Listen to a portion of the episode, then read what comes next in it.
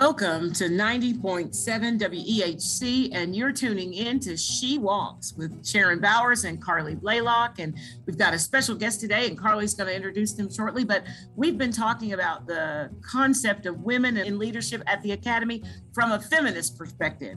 So we've been having various guests on, and we are excited today to have something that I'm not really that familiar with. So listeners, if you hear me and you say, that's a dumb question, our guest has assured me that there are no dumb questions. So work with us on that. But Carly, would you introduce our guest for today? Yes. So we're very excited to have with us today my colleague and friend, Dr. Lauren Harding.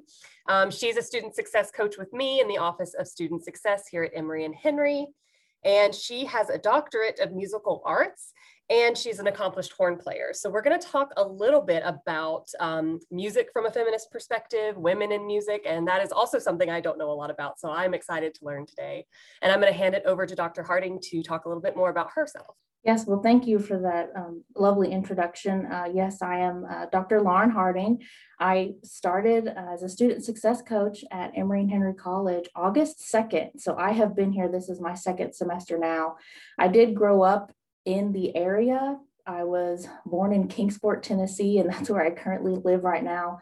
But I have lived in Castlewood, St. Paul, Virginia, Abingdon, Virginia, Bristol, Tennessee. So I've been all over Southwest Virginia and East Tennessee, and I'm thrilled to have come back home and be a part of the Emory and Henry family and be on staff here.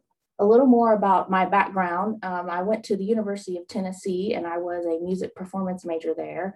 I gigged around, as they say, and gigging is just taking jobs as they come and performing at churches and local orchestras, teaching private lessons.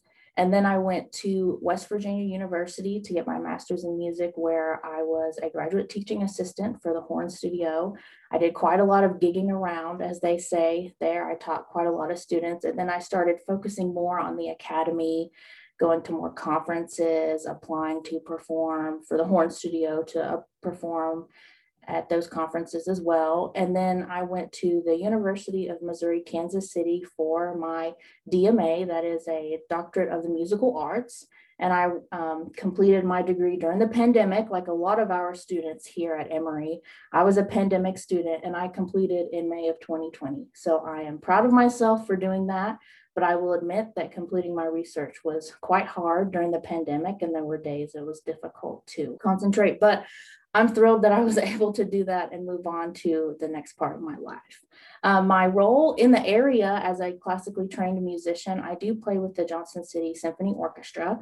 I am one of the horn players in that group. I am currently slated to play for the March concert. I don't quite remember those dates, but we do have a March concert coming up, and we do have an April concert coming up as well.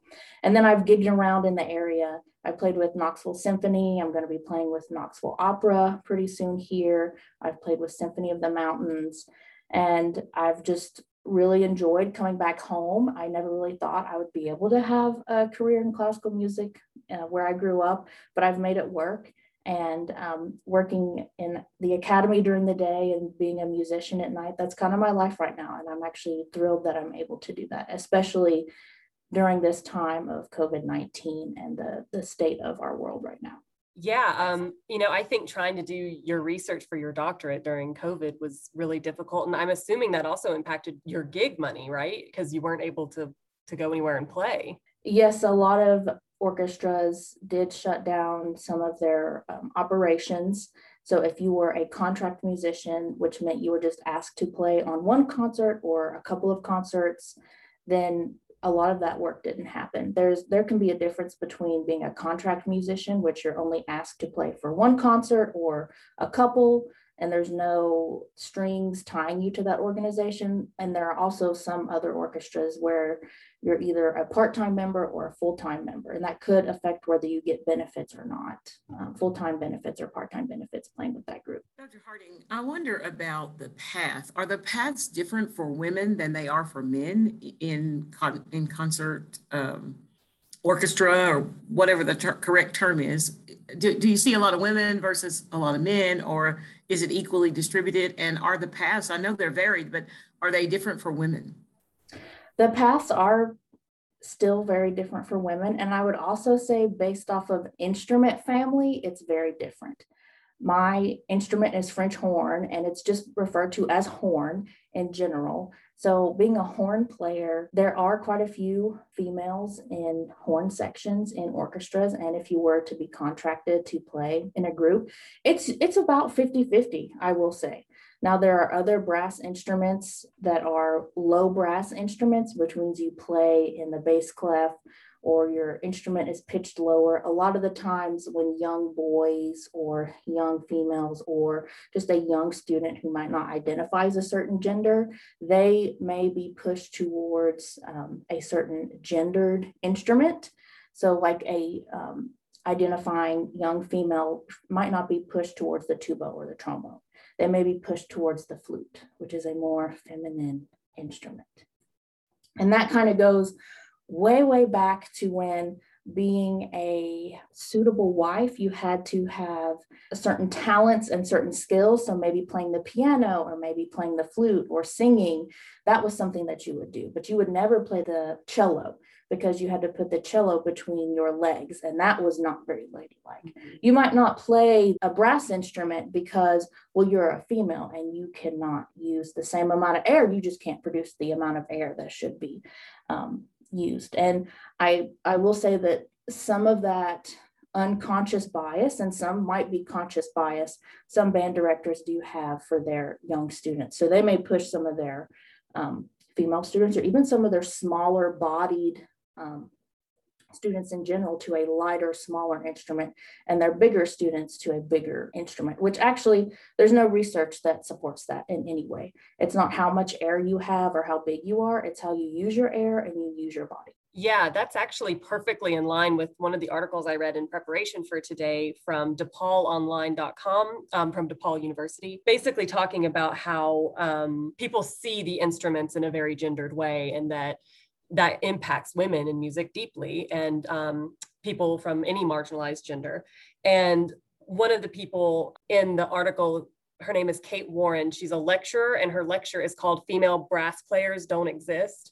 And she said the way to change the future of brass music is to have equal opportunity at a young age for all genders and races to choose any instrument they want to and play without preconceptions. She added that we must educate educators about breaking gender roles in the music classroom. And I just thought that was really cool.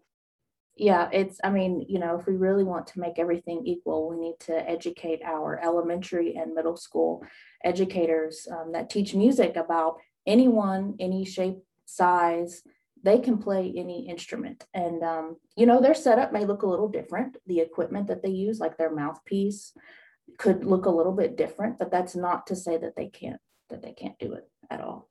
I will say in classical music, specifically auditioning for orchestras, the Musicians Union, the AFM, American Federation of Musicians, I think that that's the correct acronym. Way back, maybe in the 60s or 70s, they started to have blind auditions, which meant the panel that was judging the auditions, there's a sheet up and they cannot see you. And I've actually been to auditions where there is either a rug or some sheets or towels taped to the floor of the hall that you're performing in, so they can't listen to how heavy your steps are. They can't hear if you're wearing heels or not, which could sway them one way or another. And when they started having blind auditions, particularly in the United States, females started winning jobs in orchestras, and not just any job, like a principal job, which means you're the leader of the section and you play either a higher part or you play more of the solo lines. One of the more famous horn players in the classical music world, Julie Landsman, she won the principal horn audition for the Metropolitan Opera. And that is a big coveted job. And she won that in the 70s. And when you listen to interviews that she's a part of, she talks about how a lot of her male colleagues were not very happy for her to be there. And so she had to be even better than them. And she knew that at some point they would leave, and she would still be there. So she just kind of played her horn, showed up, did her job, and waited for her male colleagues to get with it, because she was there and she was going to be there. Yeah, you don't think, or I shouldn't say generally, people don't think about how a patriarchal influence could, you know, it seems to me like music would just be music. And I know there's different types of music, and I'm definitely not versed in the various types. And here we are talking about classical with that, but you just wonder how that happens and continues to happen. Because even when you think about like composers, and I don't know, but whenever I see master composers or something, they're almost always male. I mean, how does that happen? Is it just built in to the system that says we can't have women, and the only thing that's changing that are things like you just shared with us, you know, the blind? I know they're doing that in theater now too. They're doing those kinds of things to help people from an ethnic and a race perspective. And I want to ask about that too, Lauren. You know, when you start talking about who these musicians are, like who your colleagues are, what's the ethnicity of your colleagues also? Well, I will say that classical music is whitewashed. That is a fact. That's not opinion. It is whitewashed. If you look at the roster of orchestras on the internet, there are very few individuals of color. And there are also different races that are stereotyped for different instruments. Say if someone is, they have an Asian background in their family, or they look like they might be Asian, oh, they should play piano or strings. If someone has a darker skin color, that might mean that they have bigger lips, oh, they should play tuba. There are some stereotypes that just aren't true, but, you know, unconscious bias. That's what, you know, when you're in 6th grade or even younger, when you start Suzuki violin, you might be 4 or 5. And you have no idea about this stuff. You just may be starting your instrument because your parents want you to. So you're just going to do what the instrument that's put in front of you. You really have no control, because you have to start so young to be so good on these instruments. And there's quite a lot of privilege in classical music. My instrument is handmade and it costs $11,000. And that's cheap for an instrument family. That's on par for a professional French horn. That's a double horn. That's what I play. A string instrument, the ones that professional musicians play, they are hundreds of years old, because as the wood ages, it becomes more resonant. So how in the world do you get your hands on a 100-year-old violin? The real answer is it's very hard, and oftentimes you can't. The professional musicians that are landing a top 5 orchestral job, a lot of the times their instrument is actually owned by a museum, and they play the instrument like a cello or a violin. I do know that the Library of Congress has a string quartet set of Stradivarius instruments. So they would have, it's called a Strad. They shorten that. They have 2 violins, a viola, and a cello, I believe. When you said that, I got a visual. When you said, like, get your hands on it, I got a visual of some of the biases that people have about certain people and who can touch something and who's dirty. And when you were saying that, all of those things just came flooding into my head. And I thought, boy, that runs deep. It resonated very, very early on. And I can remember, I think I tried to play the flute, and I can remember being told, maybe you want to try another instrument, you know, and I'm in an all-white elementary school. And I'm thinking, it's all my parents can do to get a flute.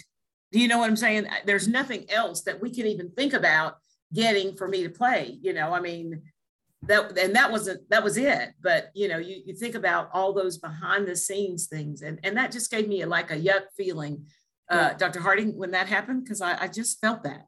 Mm-hmm. Yeah. And I'm sorry that happened. I mean, I had no control over that, but it upsets me when I do hear these stories, because we're all ambassadors of whatever field that we have, and people's decisions affect us in our field and what people feel about the certain organizations that we're with. And I do know that a lot of people my generation don't want to go to classical music concerts because they don't feel welcome, because they don't have the right clothes to wear. They may not have the money, and they don't know when and where to clap. So a lot of them feel unwelcome because of stories like that. So I'm so sorry that happened. And I hope that individuals are changing that. Yeah, I know that, you know, you and I have talked, Lauren, you know, about classism in classical music, and how you're right. I mean, it is preventative for some people to even get involved in it. And you mentioned that to be a very talented musician, that you have to get started young. more than likely. So I was just wondering if you could talk a little bit about, you know, how you got involved and why do you think that is that you need to get involved so young? Well, I got involved. My mom is a really good pianist. She was a church pianist for a long time. We actually went to Pleasant View United Methodist Church when I lived in Abingdon. So connections to the area, and she was a pianist there. She was a nurse by day and a pianist, you know, Wednesday nights choir rehearsal. And then, you know, Sunday morning, we never missed Sunday. You know, she had to be there. So that's how I got started. I played piano, which is not uncommon. Especially in Europe, a lot of little kids will start out on piano, and you learn to read music. And then in the United States, around 5th or 6th grade, that's when you decide to join band or choir, and you may pick up an instrument there. And then I actually used a school instrument until I was a senior in high school. So I didn't have my own professional instrument until I was a senior, and it did hold me back, but also it made me appreciate that your equipment, yes, it has something to do with how good you sound, but your musicality and your passion and your ability to feel good about making your own music has nothing to do with your instrument. But I did notice when I got a an intermediate, more professional instrument, it was in today's money probably about $4,000 or $5,000. It did make a difference, but I was still just as musical and still loved music just as much. Yeah, and I mean those costs, like you said, an intermediate one costs like $5,000. I mean that's huge for a lot of people, and that could definitely prevent people from really being able to feel like they're able to be competitive. Because I know that music is also competition, right? Because you're trying to vie for spots and make sure that you get a spot in the orchestra and things like that. So that's tough. Yeah. I do remember the year I got my own horn. I got it in like October or something like that to prepare for All-State East auditions in Tennessee. That's kind of like the district auditions in Virginia. And my parents were like, no, this was a lot of money, and we want you to know that this is your Christmas present, but you're just getting it early so you have time to practice. And I said, sure. Yeah. And then on Christmas morning, I had my instrument for like 2 months. And my dad put it under the Christmas tree with all of our presents. And I woke up one morning, you know, and my brother and sister had all of these gifts, which was fine, but I had my instrument, and that was okay too. And I know that my parents made, you know, a big sacrifice to get me that instrument. And I mean, I will say in this area, you know, my parents were very much middle class. Both of my parents worked. But when I started going to school, especially when I went to UMKC, which is classified as a conservatory, which is a performance emphasis program where you're at that school to become the best performer you can be. My eyes were open to the amount of privilege that a lot of students had. And I will tell you, being from Appalachia and going to a four-year state school and for my undergrad and a four-year state school for my master's, I was looked down upon quite a bit from my peers and from some of the faculty and staff at those institutions. So in the area, I did have privilege, but when I got into the bigger world of classical music, I did not have the privilege that a lot of individuals had. And there was quite a lot of white privilege and classism. You know, students thought, well, why can't you have a $20,000 instrument? They just didn't realize that that's not a thing that people just magically have. Mm-hmm. And when I bought my professional grade instrument, which is I don't know if anyone would know, but a Patterson Geyer wrap, that's what I play on. It is a handmade instrument. And I actually took out student loans to pay for it because my parents, I didn't want to ask them for the money, and my brother and sister were going to school at the time. So I decided that was something that I needed to take on. And I did take out student loans to get my instrument. Wow. This is a whole new world, Dr. Harding. And for me, I'm just thinking about all these kinds of things as you're saying things, even, you know, being I guess you're white passing or white presenting, mm-hmm. and then the whole class situation, and then the whole regional thing, like Appalachia, how they see all of us from Appalachia. So you were probably looked at as an anomaly. And that gets me to thinking about the only. I think sometimes about when we are the only, and I think sometimes privileged people don't experience that. And yet here you've had an opportunity, even if you weren't the only, you were kind of one of the few people, you know, from Appalachia, and maybe from Appalachia without money, because you can be Appalachian rich. I can name some off now that are Appalachian rich and could have the $20,000 horn just like that and all that. But just to be middle class, you know, that puts a different spin on when you're sitting there listening to music. That was another thing I was going to ask you. Knowing the music is important. Like, I know for me, what keeps me out is that I don't know the music, and I haven't been introduced to it anywhere along the way. Mm-hmm. You know, folk music, I could handle that, you know, rhythm and blues, I could handle, you know, all that. But classical music, I would not recognize it. I like listening to it, but the love affair with it, I would have to have someone teach me how to fall in love with it. Mm-hmm. Yeah, there's a lot of information that you need to know about classical music as you're listening to it, because the way that we present classical music, you have to know quite a lot before you show up to a performance. And I will say that iTunes and Spotify are not set up very well to let you know if the artist that's listed is the composer versus the performer. So there is some cleaning up that iTunes and Spotify need to do. In the classical music community, a lot of people hate those apps, because it doesn't, if you're trying to look up a recording from, say, New York Philharmonic, depending on how it's listed and the genre that it's listed as, it might not come up in the right way. So, and I do know that classical music concerts, specifically live music, are not very friendly for people who are not in the know. There's not a lot of information that's available, and there's not, when conductors maybe talk before a performance, they may say some useful things, but it's not geared towards, this is your first time concert. They're saying things and making jokes about stuff you should already know, and they just think, well, you should just know this. But not everybody knows about Beethoven's life. Not everybody knows about Mozart's life. And actually, the well-behaved middle-class composer that was pushed during the 50s and 60s to create the stereotype of composer that we think of today, that actually was not true. Mozart was an alcoholic. He died in debt. Beethoven, he was not pleasant to be around, especially when he started to go deaf, which happened in the later part of his life. And it's written that he smelled bad. He didn't take a bath or something like that. So a lot of these things about classical music that we have created it being, you know, the music for the educated, that's definitely a myth. And we don't set up classical music in a way that's accessible to all people, regardless of how much you may know or might not know. And I realized I forgot to answer one of the questions about female composers. So this is where the patriarchy comes through. Female composers, by and large, are not studied at higher ed institutions. They're not studied.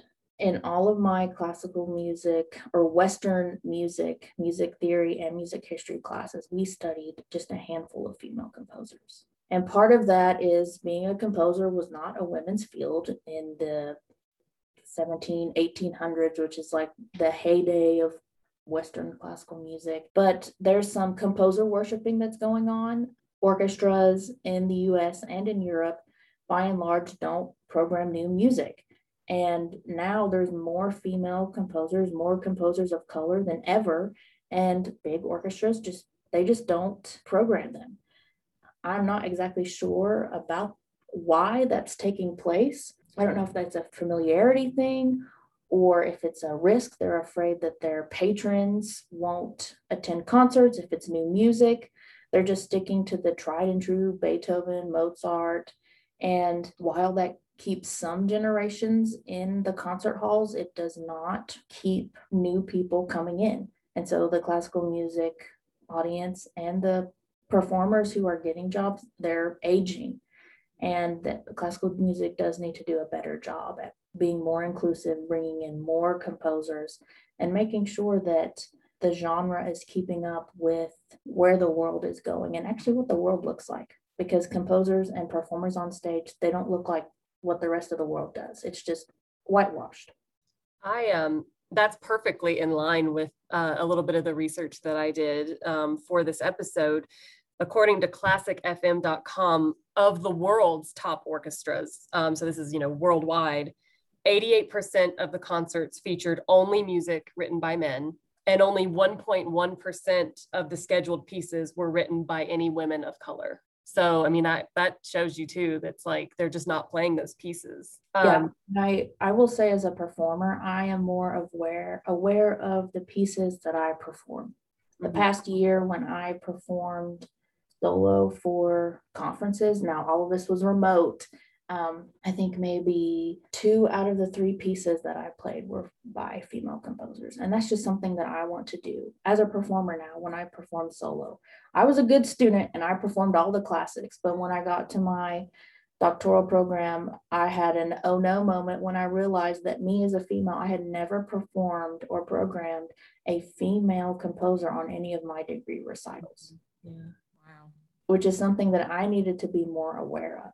And, you know, nobody questioned that either, which is you have to get your program approved by either the graduate committee or by your professor who is your main instructor. And nobody questioned it at all. Nobody said anything. And I was playing all the classics like a good little horn student. But really, that if you think about what you want your music to say, and how you want to use your music to enlighten other people and as a gift for other people and the people who write the music. I decided a long time ago after the Me Too movement that I needed to be programming more female composers. And so that means now when I look at performing at another college, or if I look at solo competitions I might compete in, if there's no female brass faculty or if there aren't any female composers listed on the repertoire list, that's not something that I'm going to be doing because that's not what I want to dedicate my time to. Lauren, I know we're running out of time, and I have 2 questions, and maybe when you come back you can answer those, but you kind of answered most of it already. How do we change the narrative?